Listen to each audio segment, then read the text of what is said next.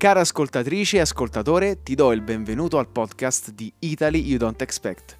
Io sono Simone e oggi ti porterò a scoprire perché i trulli si trovano solo in Puglia. Chi non ha mai sentito parlare almeno una volta dei famosissimi trulli? Considerati ormai il simbolo della Puglia, i trulli consistono in tipiche costruzioni a pianta circolare, realizzate in pietra locale di colore bianco, con il tetto a forma di cono costituito da lastre incastrate tra di loro a secco. Ma qual è la storia che c'è alle spalle di queste bizzarre costruzioni che tutti conoscono o comunque hanno visto nelle più famose località pugliesi? Ebbene, nel podcast di oggi andremo a scoprire tutto, ma proprio tutto su queste tipiche costruzioni del sud Italia. Capiamo innanzitutto dove puoi trovare i trulli.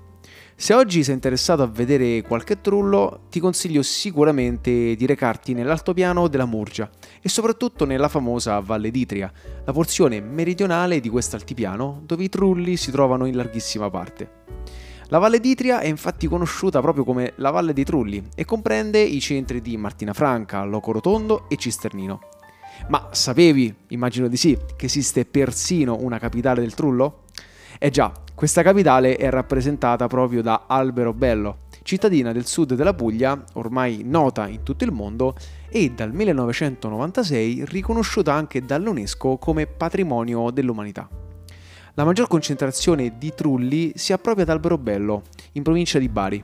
Soprattutto nei rioni di Monti e Aia Piccola puoi trovarne oltre 1500 di queste tipiche strutture rurali. La domanda che potresti farti subito è: ma cosa servivano i trulli? Queste strutture coniche, comunemente chiamate casiedde, ovvero casupole, capanne, venivano realizzate dai contadini e dai pastori con le pietre ricavate dai loro poderi e venivano sfruttate come ripostigli, come ricoveri per gli animali, come magazzini e anche come luoghi dove nascondersi. Solo con il frazionamento del fondo feudale e il conseguente sfruttamento dei terreni incolti si ebbe la prima grande espansione dei trulli che si trasformarono in autentiche abitazioni utilizzate dai contadini e dalle loro famiglie. Con l'evoluzione della loro struttura, i trulli appaiono oggi composti da un unico ambiente principale, come un monolocale, oppure da una parte centrale affiancata però da tante altre piccole stanzette chiamate alcove. Ai giorni nostri ci sono ancora persone che vivono all'interno dei trulli, ma molti di questi sono stati anche adibiti a funzioni diverse da quella abitativa. Oggi puoi vedere trulli che ospitano ristoranti, locali e negozietti che vendono prodotti tipici del luogo. Scavando un po' nel passato, veniamo a scoprire che i trulli possiedono una storia molto particolare alle spalle, risalente al periodo preistorico. Addirittura eh sì, perché secondo alcuni studiosi l'origine dei trulli è legata ad un passato agricolo millenario.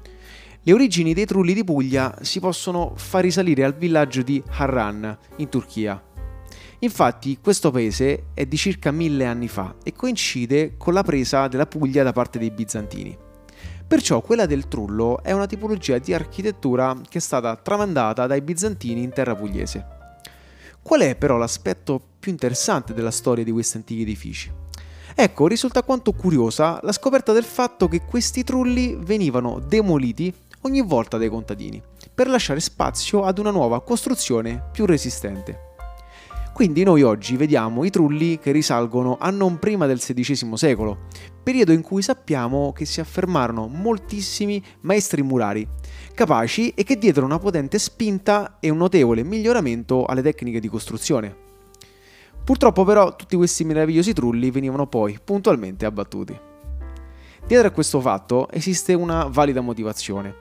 Devi sapere che il periodo di massima espansione dei trulli è stato il 400 ed è proprio in questi anni che venne emanato un editto del Regno di Napoli che imponeva tributi a tutti coloro che avessero realizzato nuovi insediamenti urbani.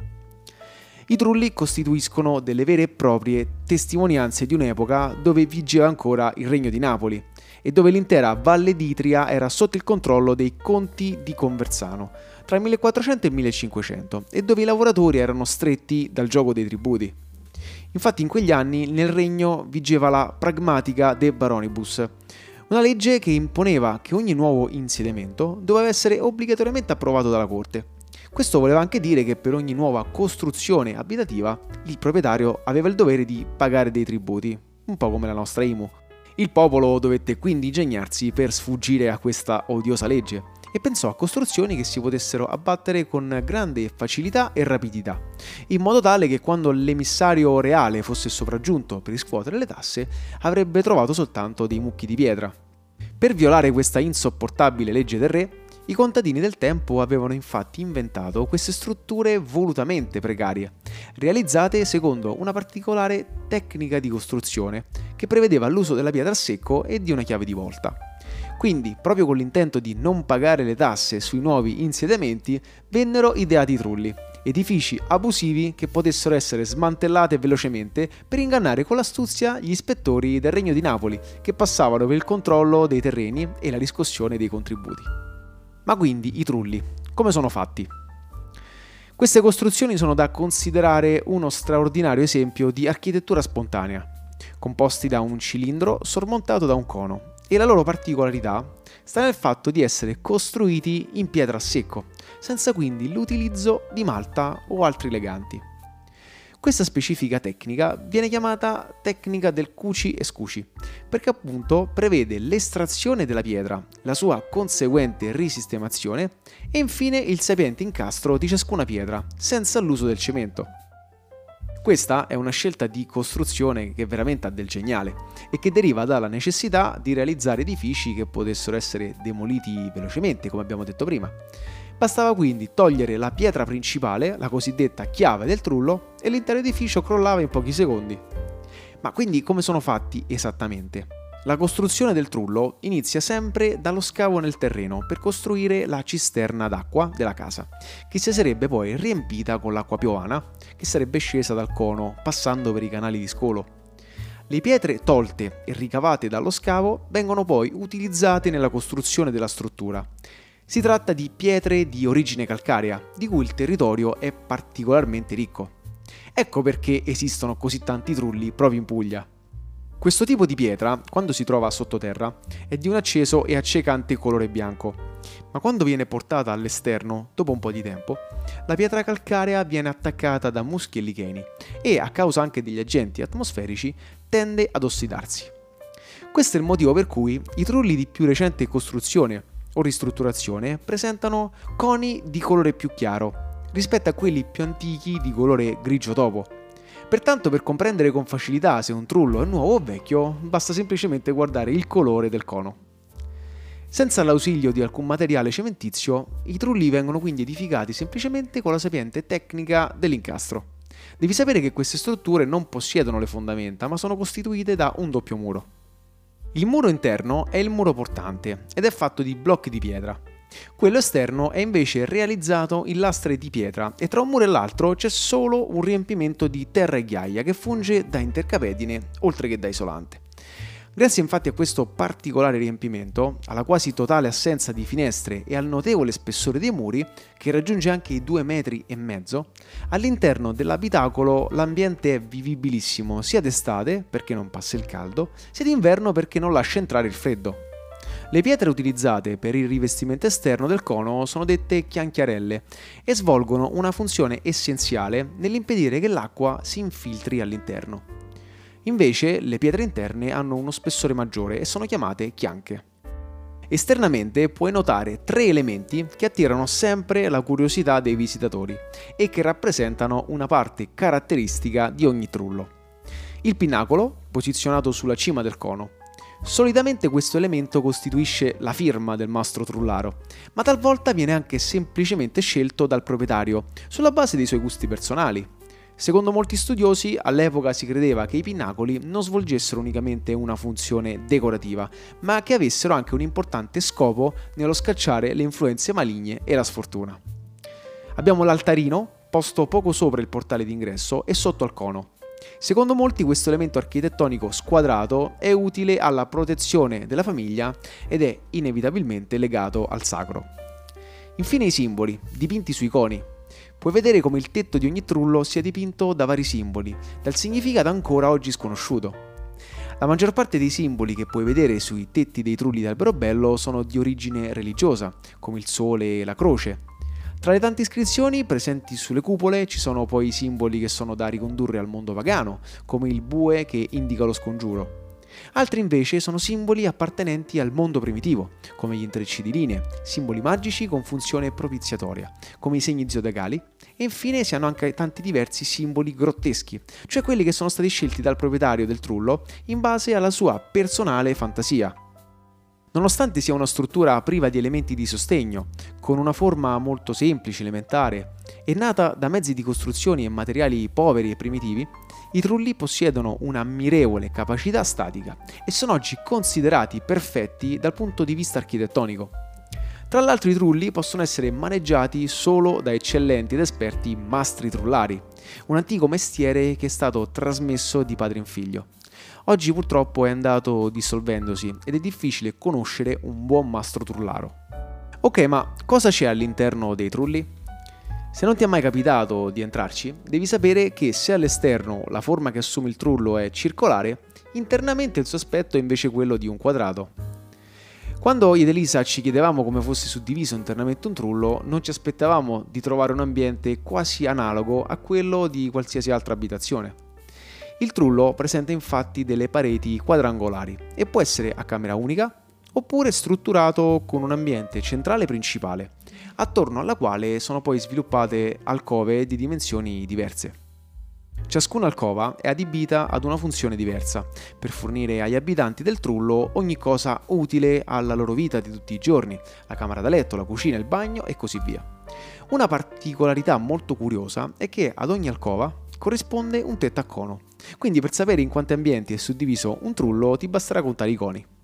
In alcuni trulli puoi anche vedere ciò che rimane di una sorta di secondo piano, utilizzato come magazzino o come piccola camera da letto per i bambini. Questo ambiente secondario veniva realizzato poggiando delle lastre di legno su grosse travi lignee. E oggi invece come sono fatti i trulli? Se analizzassimo la struttura del trullo evoluto, cioè quello che vediamo oggi, vedremmo che all'interno sono state fatte delle aggiunte. Per esempio in alcuni trulli vedresti più finestre per permettere alla luce di entrare, oppure un focolare per scaldarsi meglio d'inverno.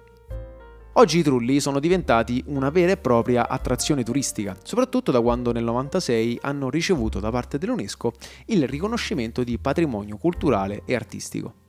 Moltissimi trulli sono stati adibiti a case per le vacanze e tra i turisti provenienti da tutto il mondo è molto sentita questa curiosità di provare a pernottare in un trullo per vivere in prima persona l'esperienza di stare in una casetta a forma di cono, sentendosi più vicini alle tradizioni del passato.